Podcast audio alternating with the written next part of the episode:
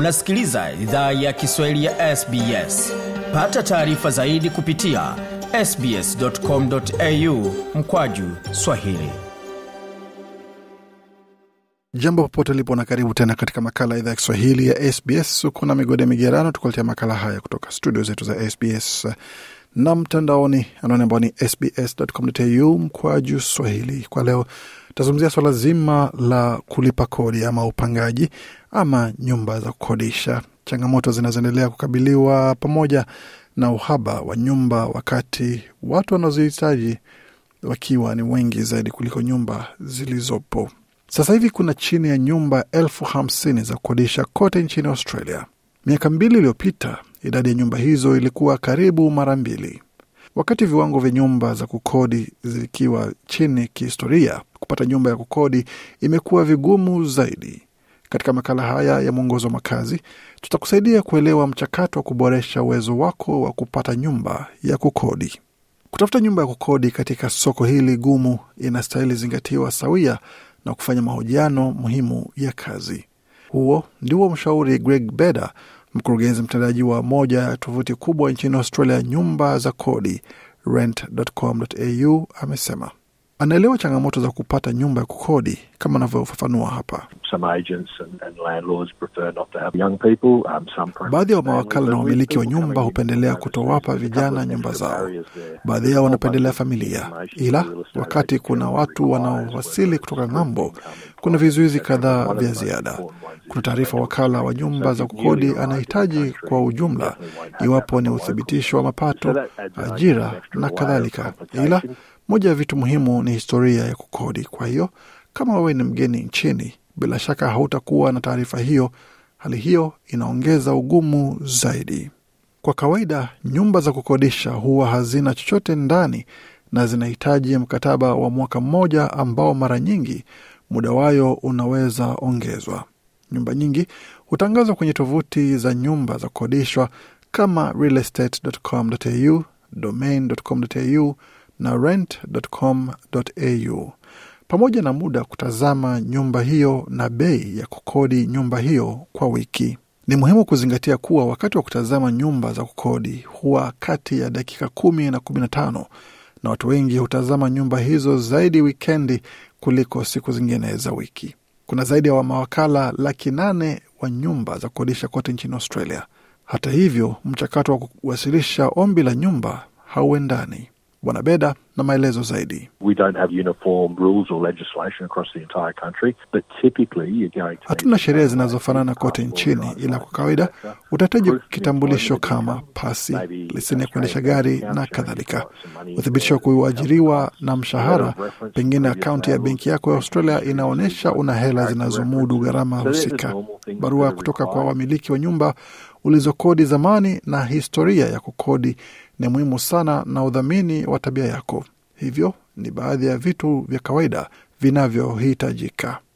Wakala huchunguza hati zote za anayeomba nyumba, kwa hiyo ni wazo zuri kutayarisha hati zako. Kama hauna ushahidi wa historia ya kukodi, kuna chaguzi zingine ambazo wakala anaweza zingatia. Nick hutumia mikono katika kazi yake, na yeye pia ni mmiliki wa biashara ndogo mjini Melbourne. Alimtumia wakala wake barua pepe akijitambulisha na kuelezea hali yake. Huyu hapa na maelezo zaidi.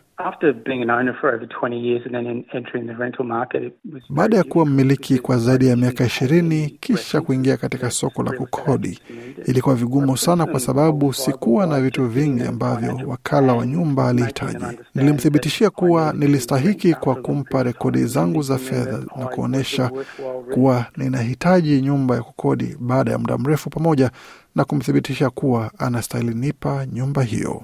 Nick anamiliki biashara yake binafsi, kwa hiyo aliweza onyesha marejesho yake ya kodi kama uthibitisho wa mshahara. Bwana Beda amesema kwamba kuwasiliana na wakala wako moja kwa moja katika hali hii inaweza kuwa muhimu kupata nyumba ya kukodi. Bwana Beda tena Naweza hamasisha watu kama wamepata sehemu wanayopenda ishi, wawasiliane na wakala wao wa nyumba za kukodi na wawatembelee katikati ya wiki. Wakati wa kuchunguza nyumba, hakuna wakati wa kujitambulisha na kujenga mahusiano. Kwa hiyo ukienda katikati ya wiki na ukichukua fursa hiyo na kuzungumza na wakala na kumweleza wanachotafuta na kujieleza vizuri, inaweza kusaidia. Ukiwasilisha ombi lako mtandaoni, tovuti za nyumba za kukodi na mwakala watakupa vifaa vya kuwasilisha ombi lako mtandaoni ambavyo vinahifadhi taarifa yako kwa maombi ya usoni. Kwa sababu kuna ushindani mkubwa kwenye vifaa vya kuwasilisha maombi, unaweza hitaji tumia muda kupakia taarifa kwa mitandao kadhaa. Greg Beda amependekeza kuwa siri ya kupiga jeki fursa zako za kuwa na mafanikio unapoomba nyumba ni kuzungumza na wakala kabla ya kuwasilisha ombi. Huyo hapa na maelezo zaidi. Ukizingatia kuwa kuna mazingira ya ushindani mkubwa sasa, kitu cha kwanza unachohitaji fanyani unapofika kutazama nyumba, unaweza uliza wakala ni njia gani anayopendelea kuwasilisha ombi la nyumba hiyo, kwa sababu wakala wa kawaida atapata maombi kutoka sehemu tofauti, kama aliyewasilisha ombi lake kwa barua pepe, mtu aliyepiga simu na aliyewasilisha ombi mtandaoni. Zungumza na wakala na hivyo unaweza pata uhakika kuwa uko kwenye orodha ya wanaozingatiwa. Mmiliki wa biashara ndogo Nick alipata nyumba ya kodi bila kuitafuta mtandaoni.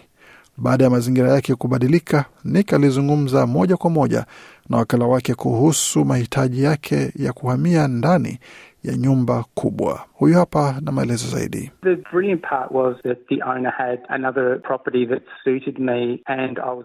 Uzuri ni kwamba mmiliki wa nyumba alikuwa na nyumba nyingine iliyonifaa zaidi, na niliweza hamia katika nyumba hiyo. Hiyo ilikuwa hali chanya kwangu. Sikuifikiria wakati huo kama kitu ambacho kingewezekana, ila ni swali nililouliza, na swali hilo lilikuwa zuri sana.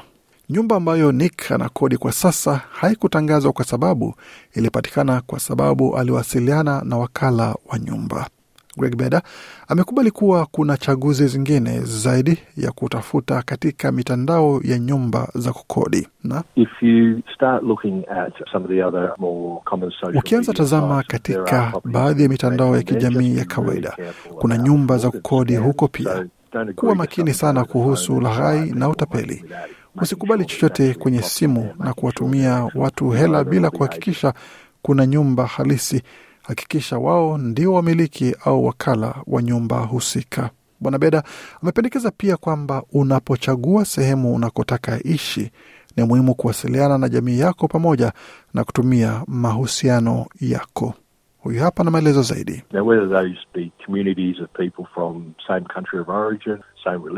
Iwapo ni jamii za watu kutoka nchi moja ya asili, dini moja, klabu moja, michezo, wasiliana na jamii hizo na watakuwa na mawasiliano.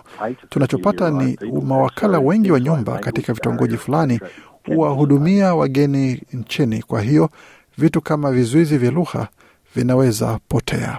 Bijan Rahimi ni kiongozi wa kitengo cha nyumba za kukodi katika kampuni ya Love and Co Real Estate ambalo liko katika eneo la kaskazini Melbourne.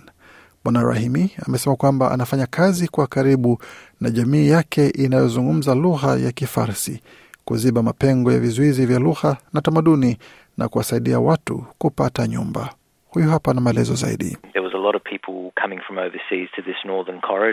Watu wengi waliokuja katika vitongoji vya kaskazini walitoka ng'ambo. Nilianza kuzungumza na baadhi yao na kujaribu kuwasaidia, na kupitia hilo ilisababisha matangazo ya mtu kwa mtu. Nilianza kuweka matangazo kwenye Facebook na mtandao wa kijamii. Kuna jamii hizi ambazo zina asili ya Persia. Kila kitu kimeandikwa katika lugha ya Kifarsi. Watu ambao ni wageni nchini wanachapisha taarifa kuhusu wanavyotafuta huduma za mawasiliano ya jamii kama Adult Multicultural Education Services au EMS pia humunga Bwana Rahimi na wageni nchini wanaotafuta nyumba. Huyu hapa akifafanua zaidi. I get a phone call just about every couple of days from someone new. It helps when you know their background. Huwa napigiwa simu kila siku chache kutoka mtu mpya. Inasaidia unapojua asili yao na unaweza zungumza lugha yao, kwa sababu kuwaweka ndani ya nyumba na kuwaeleza jinsi vitu smooth. hapa na majukumu yao ni gani na kuhakikisha wanahudumiwa. Inafanya mchakato wa kukodi kuwa rahisi. Kwa kweli, huwa natafuta watu kama hao kwa sababu najua nitakapowaweka ndani ya nyumba sitakuwa na tatizo, alisema Bwana Rahimi. Rasilimali za kodi kama rent.com.au hutoa kila unachohitaji kuhusu kodi pamoja na ushauri wa kuwasilisha maombi ya kukodi na matarajio kama kulipa bond utakapopata nyumba ya kukodi. Tunatumai kwamba makala haya amekupa uelewa kuhusu jinsi ya kuweza kufanikisha mchakato wako wa kutafuta nyumba za kukodi hapa nchini Australia. makama wewe huna uhitaji hilo, basi unaweza ukachangia na yule ambaye ana uhitaji wa taarifa hii kupitia tovuti yetu anwani ambayo ni sbs.com.au mkwaju Swahili. Makala aliandaliwa na waandishi wetu Melissa Kompanyoni na Gode Migerano. Hii ni idhaa Kiswahili ya SBS. Je, unataka kusikiliza taarifa zingine kama hizi? Sikiliza zilizorekodiwa kwenye Apple, Google, Spotify au popote pale unapozipata.